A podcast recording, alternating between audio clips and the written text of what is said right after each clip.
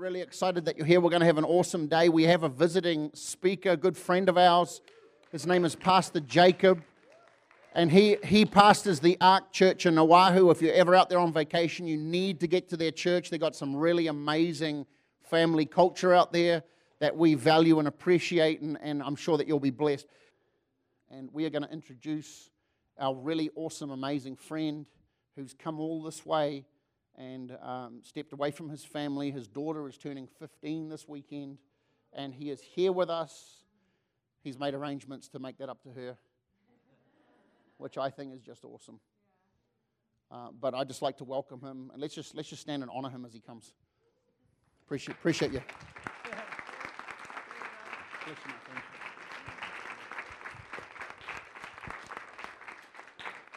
Hey, before you guys sit down, would you give Jesus a big shout? Come on, Jesus. Today. You're awesome, God. You're awesome, God. Well, you guys can have your seats. I hope it's all right. I'm still giving. I didn't get an envelope soon enough. Sorry. Uh, I know that I'm here to give something to you guys, but I, I felt like I should give to the Lord because I always do. Um, the Bible tells us you never know what seed is going to grow, so you might as well plant in every season. Um, that way, you can be sure you'll have a harvest in every season. Um, I, am Jake. Um, my, my congregation calls me Pastor Jake, and um, it's a pleasure and an honor to be with you today. And uh, I don't really know what time zone I'm in. I'm from Hawaii, but I was just in Texas, and now I'm back over here. And so I don't even know what time it is. If I say good morning, it's because I'm usually preaching in, in the morning time at home, and they're, they're still having church right now um, and uh, I'm sure that God's doing amazing things there. Um, but uh, before I get started, I, I do want to just say a big thank you to a good friend of mine all the way back from the college days. Um, my friend Renee is here, and um, I'm really thankful for him coming. Uh, I went to school in Southern California, uh, Pepperdine University, just for two years. He actually made it all four years uh, or five years. How many? How many years was it? I don't know, six, seven. Stop counted. Perpetual student. Um, but uh, we lived in the same dorm, uh, and uh, and we've been friends ever since. And so he's known me from uh, back in the days when I was less honorable. And uh, and so it, it, blesses my heart that he would come and and be here today as I'm actually preaching the gospel instead of I don't know some other things that I was doing back in the day. Uh, I was not always saved. I just want you to know that. I, I, I did not pop out of the womb saved. Um, I actually made a decision for Jesus Christ in 1998. Uh, actually, that was my real decision. I was five years old when I first gave my life to the Lord, and then I decided to take the wheel back from Jesus. And then. Uh, and then I, I, really gave my life to the Lord uh, in 1998, and I've been living for Him ever since. I don't plan on stopping. Um, my family is, like I said, they're, they're at home. They're doing church right now. Um, I, I am married. I have a wife of 18, uh, 18 and a half years almost now. And uh, she's amazing. She must be amazing to put up with me for 18 years. Uh, we have two children. I've got a 15 year old daughter. As uh, Pastor Andrew said, it was my daughter's 15th birthday on the 26th of September. And uh, so I missed that. I, I don't know that I'll owe her, her real big. Uh, I did get her a, a wallet that was like a Marvel Loki wallet, and she's like really into the MCU, you know. So that was uh, that was good times. And then my son is 12 years old. His name is Dakota, and uh, he is aggressive. Uh, he is uh, he has his own little business. He's uh, he got his business license. He sharpens knives for a living, um, and that's why he pays rent now. I'm just kidding. he does not yet pay rent, but he will. He will. We believe in that, and uh, and you know. The thing that I'd like you to know about me most is not that I've got a doctorate in theology or that I've got a, you know, that I went to school for this, that, or the other thing. What I want you to know about me first and foremost is that I love Jesus. Um, and you know, all the degrees in the world mean absolutely nothing if you do nothing with them. And, um, and it means nothing if you can't take that piece of paper and all of that knowledge and all of that stuff that you've been given and take that and turn it into a practical lifestyle that matters not only to yourself but to the people around you. I believe that our lives are meant to leave an indelible fingerprint uh, upon the world around us. uh, that we are meant to be more than just transient vapors on this earth that really don't mean anything to anyone, but that we're meant to make an impact on the world around us. I believe that everyone sitting in this room has a calling, a choosing, a destiny by God. And your destiny is so unique that God gave you a unique fingerprint, that God gave you a unique eye print. Did you know that? Your eye print is unique in the entire world. Did you know that your tongue print is unique in the entire world? There's no one that has those same things, so don't go robbing banks with your tongue. They will find you. Uh, like I said, I, I, haven't always been saved, so it, it's all, if it's all right, I like to be a little bit lighthearted when, when we're in church. Um, but I can say some hard things apparently, and it's all right. So we might go there too. We'll, we'll see how we get to. What time am I supposed to end, by the way? Yeah, we'll just go. My watch is three hours behind, so whenever it catches up, we're good. I saw fear in some eyes. I can go that long, but I won't. I promise you. We'll be somewhat engaging today as we talk. I want to talk to you today uh, about something I'm calling the big hurdle. If you're somebody that takes notes, and I hope that you do, um, a good friend of mine says it this way it's better to have a short pencil than a long memory. Some of you are like, What's a pencil? Uh, but that's okay. Uh, better to have sore thumbs than a long memory. Uh, but I'm going to talk to you today about what I'm calling the big hurdle. Uh, how many of you enjoy watching the Olympics? Anybody in here? I enjoy the Olympics. I enjoy watching, especially the Summer Olympics, because the winter thing, you know, I'm from Hawaii. I'm wearing a pineapple shirt. We don't identify with the Winter Olympics very much. It's kind of like cool runnings, you know, for those of you that are a little bit older in the room. Uh, we don't identify with the Winter Olympics too much, but the Summer Olympics we get along with. Now, in the Summer Olympics, when I watch track and field, I don't do it often, but when I do, my favorite events to watch are the 100 meter hurdles and the steeplechase. And I like the steeplechase because it's kind of like it's a long distance run, but it's got obstacles and people wipe out. Um, and I know that sounds really cruel, but I find it funny. Um, especially if they're not really injured badly, I find it kind of funny when they wipe out. They just keep on going, you know, because they want the gold medal. Um, but, you know, when I look at hurdles, I, I didn't realize how technical hurdling is. I just think you run down the thing as fast as you can, jump over the thing, and hope to not knock it down, and hopefully you're faster than everybody else. But, but I didn't realize that there are people that, that are like three step hurdlers and four pe- people that are four step hurdlers. In other words, like they take three steps every time before they jump over the hurdle or four steps every time before they jump over the hurdle. I mean, you can imagine, right? The hurdles are, are consistently spaced down the track, and if you don't have the same step pattern as you go, you're going to be guessing at where you should take off and where you should land, and you're probably going to knock things over. Not only that, but they've got like this perfect level jump. You know, they measure the height eh, with the technology today. I mean, they measure how high they are above the hurdle when they clear that thing. They got that hurdler position and everything. I mean, they just got it down to this fine science and how they do it. They try to jump as low as possible so they can just keep on going. I mean, when you watch them, it's like their head doesn't even change level at all. They just get up over the hurdle. I don't know how they do it, but it's, it's amazing. Don't ever ask me to try to jump hurdles, please. Uh, but there's, there's, consistency in it, there's positioning in it. Uh, um, you've got to get into the right position and the right consistency in your Christian walk to get over some hurdles. Um, you know, in the Christian race, because I don't know if you knew this, but you're in a race. Did you know that you're in a race?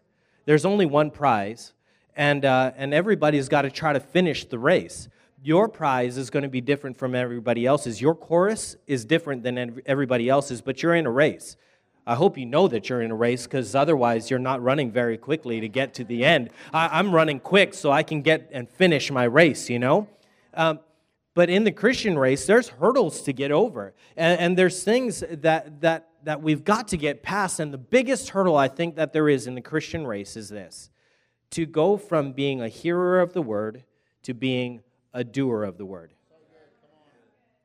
From being a hearer of the word to being a doer of the word. And we've got to be positioned right and we've got to have the right consistency before we can become a doer of the word. You know, I think that so many Christians have amazing intention in what they want to do and who they want to be, but there's this hurdle between them and accomplishing that thing, and it's called being a doer of the word. Um, I've got a couple of quotes for you. This one is from a friend of mine. His name is Dr. Mark Barkley, and uh, he write, he's written a ton of books. He says this consistently throughout his books. He says, I believe that the gospel is not just believable, it's livable. You understand what I'm saying? Like, like it, I, it's not just I believe that, but I think I should do that the gospel is not just believable, but it's actually livable. I'm going to give you a quote by yours truly. I say this all the time to my congregation, and it's, uh, it's not that I came up with it, so I'm so smart, because I'm really not that smart. Uh, you can ask my wife, I'm not that smart. But God's smart. And this is what he told me He said, Son, your blessing is on the other side of your obedience. Your blessing is on the other side of your obedience. That means that obedience is a hurdle to overcome it's, it's an obstacle, it's a transition to overcome. How many of you ever have a hard time being obedient to something? Your boss, your teacher, your parents? Oh my goodness. Being obedient to the Lord when God says give and you're like, mm, mm, nope, nope, nope, not going to do that. Your blessing is on the other side of your obedience. And let me tell you, if you just get that one thing in your heart, oh my goodness, it'll change your life. Your blessing is on the other side of your obedience. You know, in Jesus' earthly ministry, he was constantly, constantly trying to get people to do what he said. He was constantly trying to get them to do the commandments of the Lord. This is what Jesus said uh, various points throughout the scripture. He said things like, If you love me, keep my commandments.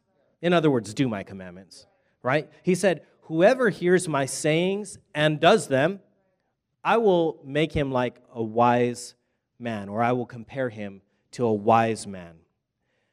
My mother, my brothers, are those who hear God's word and put it into practice. That's what Jesus said. He was constantly, and I, I, mean, I just took three of them, but I could come up with a whole lot more about Jesus trying to poke and prod people over into doing the Word of God. In fact, the Bible says that the Word of God itself is like an ox goad. You know what an ox goad is? It's like a cattle prod. It's like a shock thing, you know? So sometimes when Pastor Andrew gets up here and he's saying things, it's like shocking. Oh my goodness, it's just to get you going. I, I, if I know this about people that labor in the gospel, they're not looking to be famous most of, most of the time. They're doing it not because it's the get rich quick scheme. Can I just say that real quick? Uh, this is not the get rich quick plan. It's because we love people it's because we believe in the destiny that's on your life. It's because we're willing to sacrifice something that we have in the life that we live to invite people into our homes to be able to pour out. And, and when we get the calls at 2 o'clock in the morning to go to the emergency room or, or because someone's having a hard time, um, and, and they've been having a hard time for a long time, but they choose 2 o'clock in the morning for some reason, I don't know. that's why we do it. It's not because we're trying to get rich. Can I just say that the motivation of most pastors is pure and honest and true and right? Uh, there might be an oddball in there somewhere, but the Lord will take care of them. Uh, most people have the right heart, and Jesus had the right heart in trying to get people to do what he was asking them to do. Let me tell you why. It's not because it was going to make him famous. The Bible says that the devil believed so much that if he didn't kill Jesus, that everyone in the world would believe. So he didn't need anybody else. So it, it wasn't about his affiliations or his, or his connections or anything that was going to make Jesus the pinnacle of belief throughout the world. It was Jesus. He didn't need anybody else. He was simply trying to get people to do it because he knew it was the best thing for them because it would change their life and they would fulfill their destiny. Can I tell you that a, a, sure way to find emptiness in your life is to not fulfill the destiny that God has for you? There, there, is a, there is a drive that is inside of our hearts to fulfill the calling of God on our life. And so many times when we're hopping around trying to do this and trying to do that, and we're looking for this and we're looking for that, and we eat too many donuts. Sorry, that was a word of knowledge for someone. Oh, wait, that was for me. It's just simply that we're trying to find that thing that fulfills us. Somebody once says that, it, that we're all created with this God shaped hole on the inside of us. The funny thing is that it's just like the, the key on your, your car door if you've still got a keyhole. Um, if you don't have the right key, it won't turn the lock. It might, you might be able to cram it in there, but you might just break the key off. You know, if you don't have the right thing that fits just right. See, I was a biology major in college, and when you there's certain animals that that they've got the parts that match together, and if they are not the same species, the parts don't match, so they cannot reproduce. If you know what I mean. But you see, God has this thing that He's placed in all of us that we need Him we need him and all of us at some point try to fill that thing with that void with something else but through experience, I can tell you there's nothing that satisfies like Jesus. A friend of mine says it like this there's no high like the most high. And uh, we need Jesus. If there's one thing in our lives that we need, it's not more education, it's not more connections. If there's one thing in our life that we need, it's more Jesus. I want to talk to you about two big challenges to getting over this hurdle. See, because when there's hurdles coming up, it's not just the process of jumping over it, but it's all the setup that it takes to get over that hurdle, to be successful in getting over that hurdle. Can I get real practical with you about how to get over this hurdle of obedience and this hurdle of becoming a doer of the Word of God? Um, if I've been accused of anything in my life and in my ministry, it's that I use too much scripture. Um, so if I use too much scripture for you, I apologize. But you don't want to hear what I have to say. You want to hear what God has to say. And I'm going to let you know that through the Bible. Here's the first obstacle the first obstacle and challenge to successfully negotiating the hurdle of going from being a hearer to a doer is simply this that we selectively do the commandments of God. Selectively do the commandments of God. Here's some honest issues, some real honest issues that probably all of us face and contemplate as we're thinking about wanting to become a doer, because most of us want to be a doer of the Word of God. Here's the first one Which commandments are for today? I mean, this, this thing was written like a long time ago. Some of it was written before Jesus. Uh, which of these commandments are for today? Are they actually germane? Do they actually matter in our modern context? Uh, which ones do I do? Should I keep sacrificing sacrificing goats and stuff? Well, up to you. Goats are pretty tasty. When we talk about the commandments of God, like which ones do I need to do? Like, are there any that I can just skip out on? Here's what I did in college I figured out which textbooks I actually had to buy which were none of them. Um, I figured out which ones I actually had to buy, and then I bought those. But when it comes to the commandments of God, which ones do I actually have to do? Are there some that really He doesn't care about that much? I think that's a very valid question. How about this one? Some of these commandments, God, man, they just don't even make sense. I don't get it. Why would you? Ask? You can't possibly expect me to do that. Um, how about this one? Those commandments don't make me happy. And a loving God would never want me to not be happy. I mean, God wants me to be happy, right? Well, somebody said it like this God doesn't so much want us to be happy as much as He wants us to be holy. And can I just say it this way that holiness will breed happiness in your life? I know most people think about holiness as being a dried out stick you know, just like, oh, I have to not wear makeup. I got to wear a long dress, that, and not dudes, okay? Uh, the long dress with these small little flowers on it. I have to not bathe regularly, have bad hygiene, and then we're going to count that as being holiness unto the Lord. No, that is not holiness. In fact, the Bible says, without holiness, no man will see the Lord. Can you imagine if you got some holiness in your life and all of a sudden God shows up on the scene? Now, if God showed up in your life, anything's liable to happen. Anything is viable to happen at that point. When God shows up on the scene, oh my goodness, all bets are off. Water can all of a sudden hold people up. Right? I mean, dead people can come back to life again when Jesus is in the room. Parts that fell off, I mean, Jesus just picked the dude's ear up, did plastic surgery, just stuck it back on there. That's why I don't let any of the people that follow me carry swords. They're liable to lop somebody's ear off. It might be mine. I don't. But when Jesus shows up, anything is liable to happen. If we could get God to be real and tangible in our world, our life would never be the same again. See, because coming to church on a Sunday afternoon, I got it right. On a Sunday afternoon, or on a Sunday morning, or on a Sunday night, going to Bible college in the middle of the week, showing up to the pastor's house, all of those things are great things to do. But what happens when we go outside of the doors? What happens when we have to go back to work? Because how many of you actually have to go back to work? I mean, when, when reality hits, when you've got to go back to school and you've got to face the people that don't do the thing that you do on Sunday morning, like that's where the rubber meets the road. I want God to be there. I don't want to leave him in the, in the box in church on Sunday. I want Jesus to be with me. How do you do that? Holiness. And when God is with you, then happiness will come too.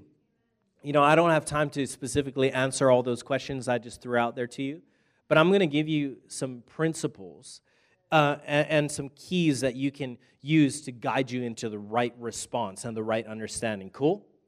1 John chapter 1 verse 5. I'm going to be reading mostly out of the English Standard Version of the Bible. You can read along in whatever version you have. If you don't have a Bible, you can get one right there on your phone, Olive Tree or or um, YouVersion or whatever, or you can just go right onto the internet and you can type in 1 John 1 5 and it'll probably pull it up for you. I'm just thinking.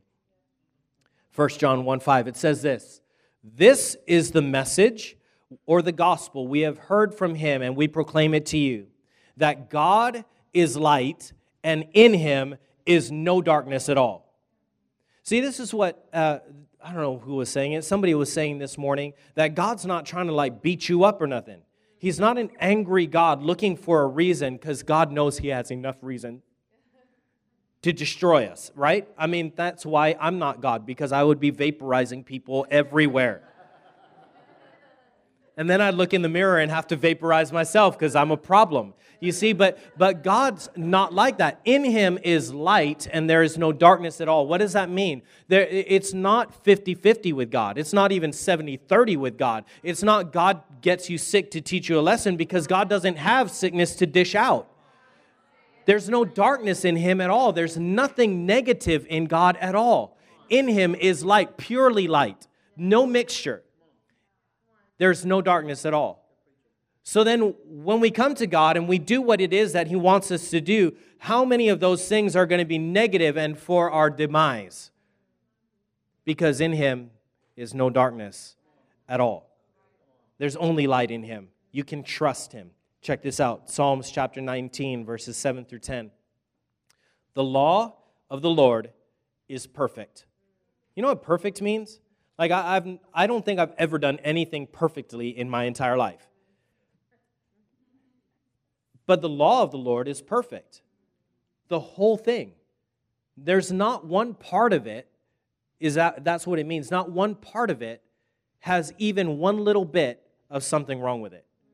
It is perfect, reviving your soul. Your soul is like your mind, your will, your emotions, your imaginations, and your memories. Wait a minute, the law of God can cause my mind and my heart and my emotions to be revived? Absolutely, because it's perfect. Listen, the testimony of the Lord is sure. I like these words. It's perfect and it's sure. That means I can count on it. It's not shifting sand underneath my feet. I can count on it. That's amazing. Listen, making wise the simple, verse 8. The precepts or the commandments of the Lord are right. That means they're not wrong. That means they're right.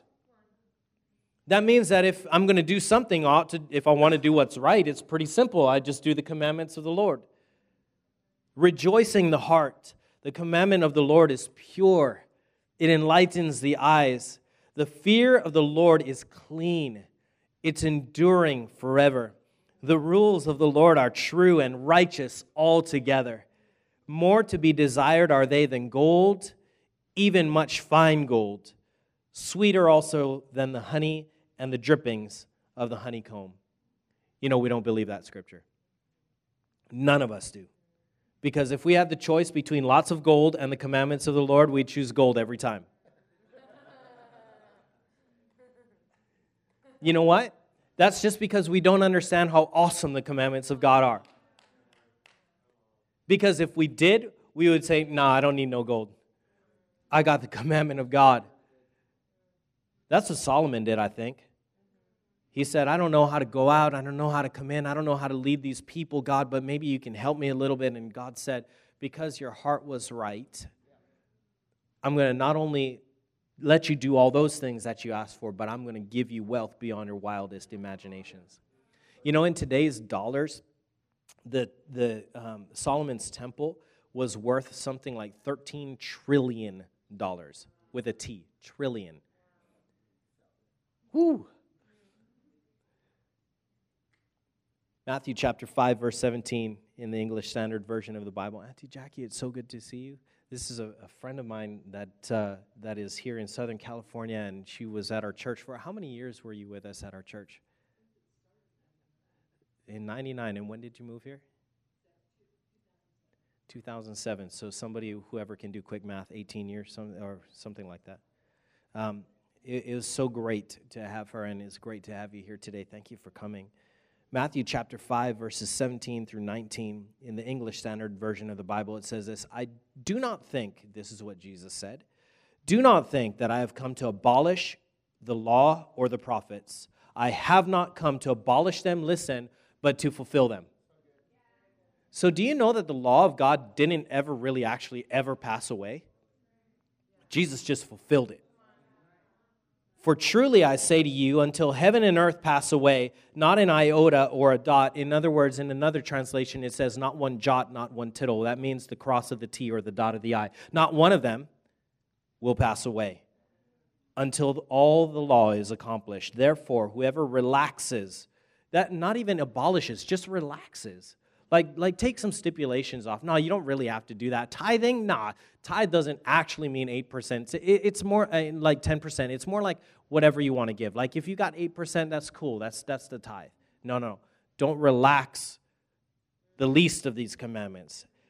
And teaches others to do the same will be called the least in the kingdom of heaven, but whoever does them and teaches them will be called great in the kingdom of heaven. What I want to tell you today about these things is that you can trust God. That if He has a commandment out there, it didn't ever pass away.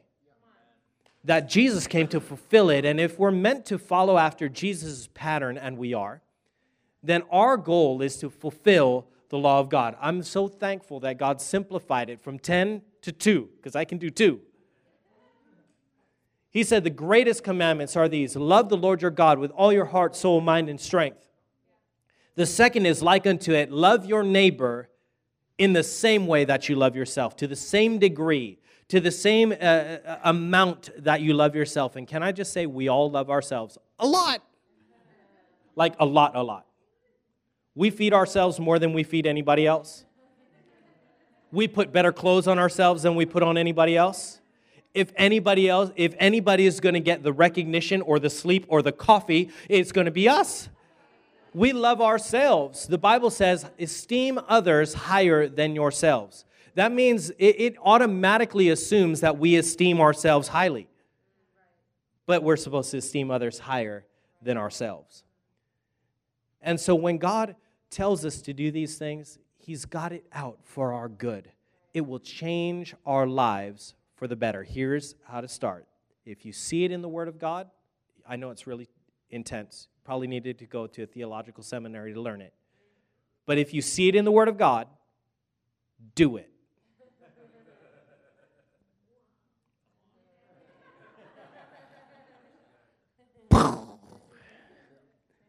That's 20 years of, of ministry experience right there. If you see it in the Word of God, do it. Now, somebody might take issue with me on this, but like the way I figure it is, like I'm just going to do it all. And if something goes sideways, when I, when I get to heaven, I'll ask God about it. Like, what's up with that? But you know what? God will never let me down. If you see it in the Word of God, do it. It's really simple. I, I don't think Christianity is complicated. I think it was a book written for children, which is why I can understand it. And, and when we try to complicate Christianity and there's all these rules and all these things and, you know, all this permissive will and, and, and, and this and that and, and the, the rapture and the, look, just, just say yes and do it. Christianity is not it, it's not complicated, it's simple. But just because something is simple doesn't mean that it's easy. Here's the second thing that makes it difficult for us to get over this hurdle. You guys okay? I'm not hurting you? All right, good. Here's the next one it's allowing other people to do the will of God and then living vicariously through them. Hmm. What do you mean, Pastor Jake? Well, this is what I mean. It's really common nowadays for people to align themselves with a church or with a pastor that's doing a lot. And then they pretty much go buy the jersey and put it on. Billings. 77 because that's that's God's number 7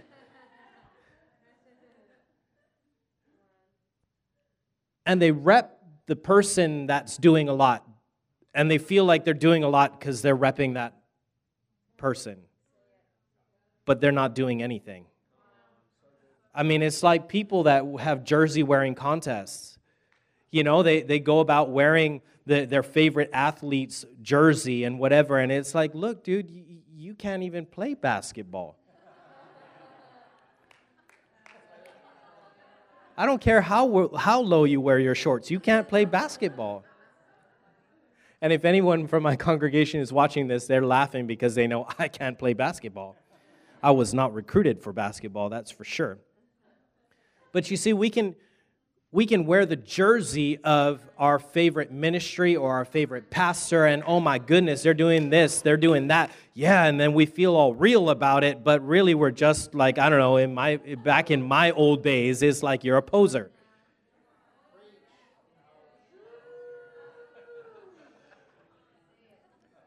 I was a youth pastor for 16 years. Sorry. Just a poser. Uh, it's not, Jesus is not asking us to connect and to identify or even share people's videos that are awesome. He's asking us to be awesome because you're awesome. I don't know if you knew that, but the gift of God is in you. The ability of Almighty God is in you. If you're called by the name of Christ, then He's put His name on you, and His name is above every other name. I mean, it, it is amazing what you have access to if you would let Him be Lord in your life. Identifying with other people doing things is not doing things. In 1 Corinthians chapter 3 verses 3 and 4 in the English standard version of the Bible this is exactly what the Bible this was has been going on for a long time. Check it out. For you are still of the flesh, for while there is jealousy and strife among you, are you not of the flesh and behaving only in a human way? For when one says, I follow Paul, and another, I follow Apollos, are you not being merely human? These guys were choosing teams back in the Bible days. Repping Paul, repping Apollos, and they weren't doing anything. I remember these guys, the seven sons of Sceva. Now, some of you might know the story, some of you might not know it, but, but for those of you that know it, you know what I'm talking about. They were like, uh, in the name of Jesus, whom Paul preaches, get out. They're talking to a demon, and, and the demon strips these seven guys naked, beats them uh, after telling them, Paul I know, and Jesus I know, but who are you? See, I don't care if you know my name or if the internet knows my name all I need is for two beings to know my name Jesus and the devil. That's the only people I need to know my name. Because all kinds of people can know my name, but unless Jesus knows my name, there, there's really no big deal about that. I don't have power in anyone's, anyone else's name except for the name of Jesus. Can I just say it this way? Jesus is urging us, begging us to get off the bench and get on the field. Get out of the stands, get out of the cheering section, get out of the fan base, and get onto the field. No matter how, how horrible you are, even if you're absolute rubbish and trash at what it is that you do, I have more respect for somebody that will get on the field with me than somebody that'll watch and cheer and or maybe even just critique from the nosebleed section. You know, the best quarterbacks are not found on the fields of the NFL, they are found in the nosebleed section. Oh, if you've ever sat next to one, you know what I'm talking about. They, they, they should have been a coach in the NFL because they know all the calls that should have been made. They know the throw that they should have made, but you didn't have a 380 pound lineman trying to eat you for lunch. That's called under duress. Jesus wants us to get out of the stands and onto the field. Here's how he said it. In Matthew chapter 9, verses 37 and 38, he said, He said to his disciples, The harvest is plentiful, but the laborers are few. Therefore, pray earnestly to the Lord of the harvest to send out laborers into this harvest. You know that word, that, that phrase, send out laborers, that's so nice, so kind. You know what it actually means? It means eject eject them into the harvest field. I was just, I had the pleasure of being with a young man uh, recently that, that's been a part of my church for the last 12 years. He just graduated from flight school uh, at Laughlin Air Force Base in Texas. He was showing me one of the training aircraft that they, that they have there. It's called the T 6. And it does have an, an ejection seat. And uh, he was telling me about how nervous he was the very first time you have to pull the pin out of the ejection seat before you take off because they have to make sure that you're actually able to eject if you need to. And how much fear and trembling went into him simply pulling the pin on that and sticking it into the little pin holder on the side because now you're sitting on a rocket. And you're about to be hundreds of feet above the ground with a canopy that's rigged with explosives to blow the top off of there so that you can pull the string on the rocket to shoot you up so hopefully you survive. That's the picture that we're talking about here. Jesus is not like, oh, send them out into the harvest. He's like, blow them out into the field. Like,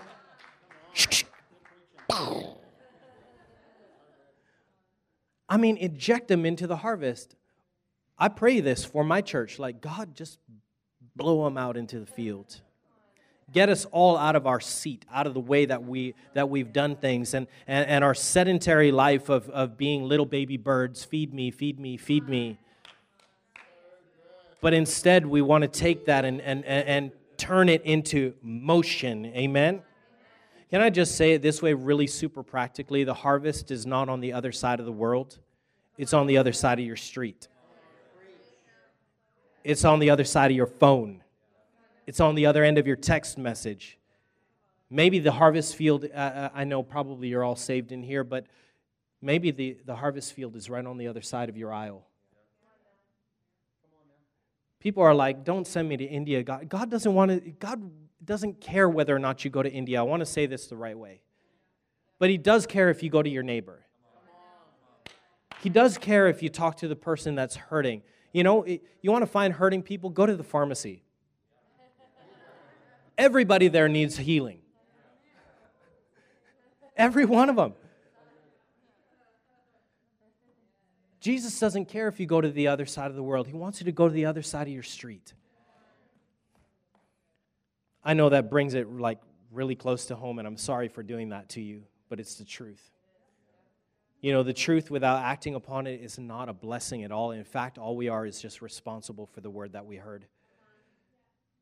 But when we do it, there's a blessing attached to it. Are we okay on time, Pastor? Matthew chapter 7, verses 24 to 27 says this Everyone then who hears these words of mine and does them will be like a wise man who built his house on a rock. Now, listen, I know that some of you are familiar with this, but don't, don't tune it out just yet. Listen. And the rain fell, and the floods came, and the winds blew and beat on the house, and it did not fall because it had been founded on the rock. And everyone who hears these words of mine and does not do them will be like a foolish man who built his house on the sand. And the rain fell, and the floods came, and the winds blew and beat against that house, and it fell, and great was the fall of it. You know, something that you might not know, I know you guys are like uh, earthquake experts in California, right? We don't have too many of those at home, but we do have volcanoes. Um, you might be an earthquake expert, but did you know this? That sand actually amplifies, like a sandy substrate, actually amplifies the effectiveness of an earthquake? So, back in, in Haiti, back in um, 2010, there was a nasty earthquake, right? But it was only a 7.0. But when you look at the destruction that went on there, it was amazing the amount of destruction that happened. I, I don't know what the final counts were. I had seen counts of 230 or 300,000 people that died in that earthquake. Now, some of it was shoddy construction, but some of it was that they are on a sandy substrate. Did you know that a sandy substrate will am- amplify and magnify the effectiveness of an earthquake up to 10 times the amount that a solid rock will? Can I just tell you that you want to build your house on the rock? You know what sand is? Sand is just little bits of rock. That's all it is. But the problem is is that we feel like we can build our house on a small little piece of rock. Yeah, I'll build my tiny house on this rock. But you know what? It, it, it's not that. It's, it's rock that's been broken apart, separated, and, and, and, and, and it's, it has no integrity in a lot of ways to it. We need to take that sand, all these little bits and pieces of truth, because that, that's what it is. It's these little bits and pieces of truth all these things that we've learned and that we've been taught every Sunday or every time that we get together and we get into the Word of God and we get this truth, and a little bit comes in and a little bit comes in. It's just like sand. But let me tell you what causes that sand to like congeal and turn into one massive edifice of a rock. It's called doing the Word of God. Because if we build our house on that, we will not be shaken in times of earth shaking. Amen? Can I just tell you there's a blessing in doing things? There's an absolute blessing in doing the will of God. Listen, James chapter 1, verses 2 through 25. Uh, I, I, won't, uh, yeah, I won't go through the whole thing, but in verse 25 it says this But one who looks into the perfect law, the law of liberty, and perseveres, being no hearer who forgets, but a doer who acts, he will be blessed, listen, in his doing. See, we're not blessed in our hearing, right? It's not well heard, thou faithful servant. It's well done, thou good and faithful servant. Am I right? Not well thought, not well construed, not well theolo- theolo- theolo- whatever, theologianized. That's a new word for you. It's none of that. It's well done thou good and faithful servant. Enter into the joy or the rest of your Lord. Uh, you want to really feel like God is with you beyond your worship service? You want to feel like God's with you beyond your church gatherings? Can I tell you how to do that? It's right here in Mark chapter 16, verses 19 and 20. It says this So then the Lord Jesus, after he had spoken to them, was taken up into heaven and sat down at the right hand of God. He sat down, he wasn't going to do anything else. And they went out and preached everywhere. While, listen, the Lord worked with them and confirmed the message by accompanying signs. You want God to be with you, working with you, doing stuff with you? Go. And do, and He'll be with you. I know sometimes people ask me this, like, and they, they're so honest and, and so uh, practical about it. How do, I, how do I get God to be with me all the time? Super simple. It's the same way that I can ensure that I'm with my wife all the time. Wherever she wants to go, I go. because if I want to go somewhere that she doesn't want to go, she's not necessarily going to come with me. You see, some people are like, God, this is where I'm going. Bless my plans. Come with me. This is what I'm going to do. Come with me, God. And he's like, mm, no, not so much interested in that. I don't go there. oh, we definitely don't go there. But what if we just turn it around and we said, God, where do you want to go? What do you want to do? And whatever he said, we're like, yeah, I'm with you. You will never have to live a day without Jesus in your life. Just go wherever he goes, do whatever he does, and you're going to be with him, and he's going to be with you. working with you. You see, you don't have to work alone, God will actually work with you. That is awesome. Did you know that God will actually empower you to do His will? You don't have to just try hard to do His will. God will actually empower you, give you the ability to do His will. It says that right here in Philippians chapter 2, verses 13 and 14, in the Amplified version of the Bible. So sorry if it's a little bit loud. It says this Not in your own strength, for it is God who is all the while effectually at work in you, energizing and creating in you the power and desire, both to will and to work for his good pleasure and satisfaction and delight. I love the next scripture. You don't want to leave it out. Do all things, do all the things, do all things without grumbling and fault finding and complaining against God, and questioning and doubting among yourselves. Do all the things. It's pretty simple, right? do all the things. If you see it, do it. I'm about to land this plane. You guys good? John chapter 14, verses 12 through 14 says this Truly, truly, I say to, to you, whoever believes in me will also do the works that I do, and greater works than these will he do? I want to pause real quick because I, I, know there's a big theology thing about this that people are like, we can't do greater things than Jesus did. The only greater thing that we can do that Jesus did is we can lead people to salvation because Jesus wasn't able to give salvation because he wasn't crucified yet. And so we can't do all the things he did, like miracles and signs and wonders, but we can lead people to Jesus and give them salvation. You didn't read your Bible right. I'm not that smart, but Jesus started with the things that I do, you will do also and, because and is better than or. I think I learned that from like a Bud Light commercial or something. Can I say Bud Light in church? I don't know. If not, I'll apologize. And is better than or. We can do and greater things, not or greater things we can do and greater things. So, all the things, anything that you ever saw Jesus ever do in the Bible, you can do.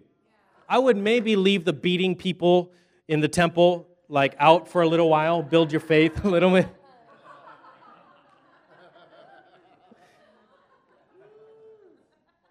But the raising of the dead and casting out devils and speaking in other tongues and all that stuff, I mean, turning water into wine, can I just tell you right now? Every time I go out to dinner, I pray over my water. And if it will turn to wine, I will drink it. I want you to know that right now. Walking through the water section at Walmart, Jesus.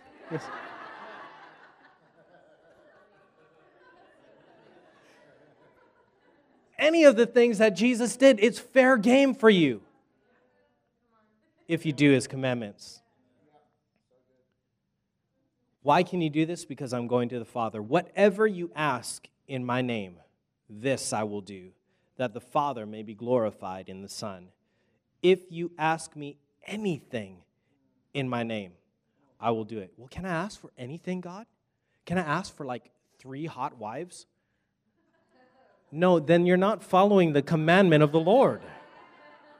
There are boundaries to this thing. It's following the commandment of God, and anything within the will of God, ask for it. Why wouldn't He do it for you? He, he knows that it's the best thing for you, it's His will. So if it's His will, then He'll just say yes to it.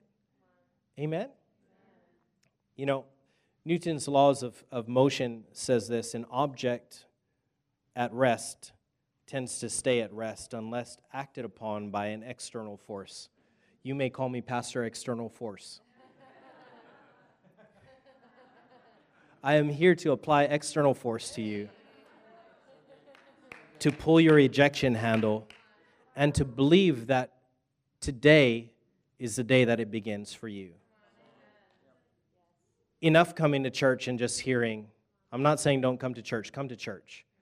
But you're going to come to church now with a different reason because you're going to have to, you're going to get so hungry to learn how to do this thing. You know, you, you never researched so many YouTube videos on how to ride a skateboard until you decide that you're going to ride a skateboard. And when you come to church and you've tried to pray for somebody and nothing happened, not that nothing's going to happen, but if, if you ever come into that, let me tell you how hungry you're going to be to come in and, and find this man and woman of God and ask them, why didn't anything happen? Because according to the Bible, something's supposed to happen. And you're going to learn that this thing works. An object at rest will tend to stay at rest unless acted upon by an external force. You know, I know that the Holy Spirit lives within us and everything, but we've got pastors that live on the outside of us, and they are meant to be an external force of change and acceleration in our life. You know, for those of you that have been doing this for a long time, one thing I learned in physics is that in, physics world where there's no, you know, friction and no air drag and all that stuff, if you're going at a constant velocity, you can't tell that there's a that you're actually moving. Uh, because you can really only feel acceleration, whether it's positive acceleration or deceleration. That's the only thing that you feel. You feel it in a turn, you feel it in a motion forward or backwards, but, but you can't tell whether you're just at a constant velocity or if you're standing still. Can I just tell you this? If you've been at this thing for a long time and, and you've been at a constant velocity, my friend, it is time for you to hit the accelerator. It's time for you to speed up the process. It's time to get more aggressive about the things of God and, and, and His plan and His purpose. Remember, you're in a race. You're in a race. And it's time for you to hit that finish line with force. Amen. Don't just wear somebody's jersey and be a fan, be a follower of Christ. Amen. Be a doer of the word. Let me just say it to you again this way if you see it, do it. If you see it, do it. This Christian thing is not complicated. If you see it, do it. Can you say amen to that?